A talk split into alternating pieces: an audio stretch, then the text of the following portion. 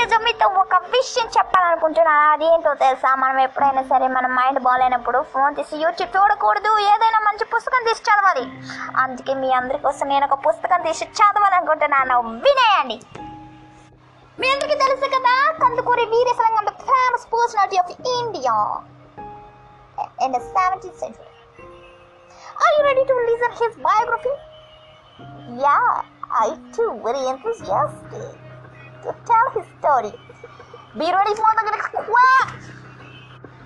చీకటి చీకటి చీకటి చుట్టూ చీకటి చిమ్మ చీకటి మూఢ విశ్వాసాలు మూఢాచారాలు మంత్రాలు మహిమల పేరుతో మోసాలు విషయాలను ఎరగా వేసి పనులు సాధించుకోవడం బాల్య వివాహాలు బాల వితంతువులు జీవితాంతం శోకంలో రోదంలో బాధామయంగా బతుకుతున్న మహిళలు వీరందరి కోసం కందుకూరి ఎంతగానో శ్రమించాడు అటువంటి సామాజిక చక కటిక చీకట్లో వెలుగు కిరణమై ప్రవేశించి ప్రకాశించాడు కందుకూరి వీరేశ లింగం.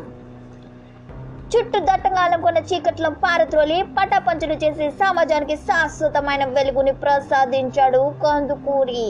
చెడుదారిలో నడుస్తున్న సమాజాన్ని మంచి మార్గంలో పెట్టడానికి జీవితాంత కృషి చేసి విజయం సాధించిన గొప్ప వ్యక్తులలో చెప్పుకోదగిన వాడు కందుకూరి వీరసలింగం స్వాతిపరులు దుర్మార్గులు దురాచారాలతో మూఢనమ్మకాలతో నీతిమాలిన విధి విధానాలతో చీకటిమయమైన తెలుగు సమాజంలో ప్రగతి గోళమైన ప్రకాశించాడు వీరేశలింగం పంతులు.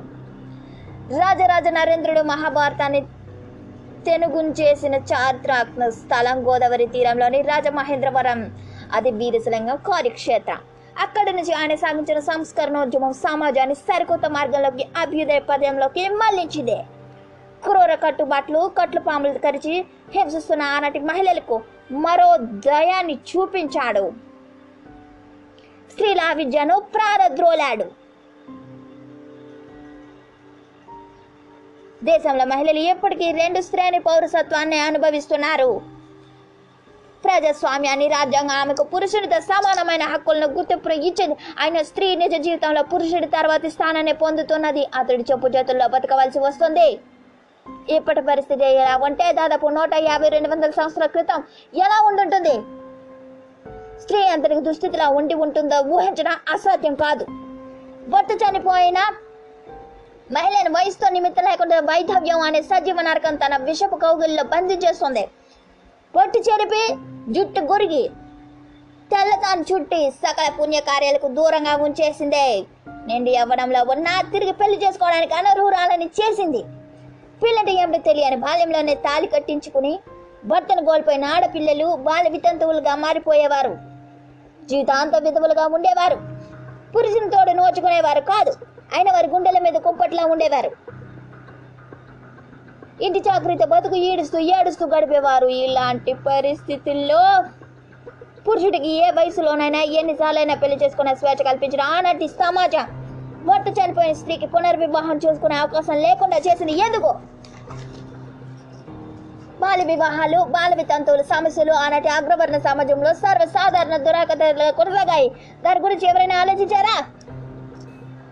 అటువంటి దారుణాలకు తెదించే వితంతు పునర్వివాహాలు జరిపించే సహజ చర్యకు వీరసలంగా నడుం కట్టారు. స్త్రీ జాతి జీవన ఆకాశంలో సూర్యోదయమై వెలుగొందాడు. వీరేశలింగం పాంతులు.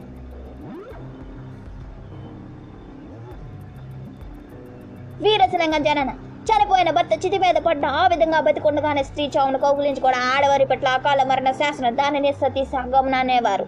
ఆ దారుణ దురాచారాన్ని మార్పించడానికి బెంగాల్లో రాజా రామ్మోహన్ రాయ్ చేసిన కృషి భారతీయ సమాజంలో మానవత్వాన్ని పరిమళింపజేసిందే.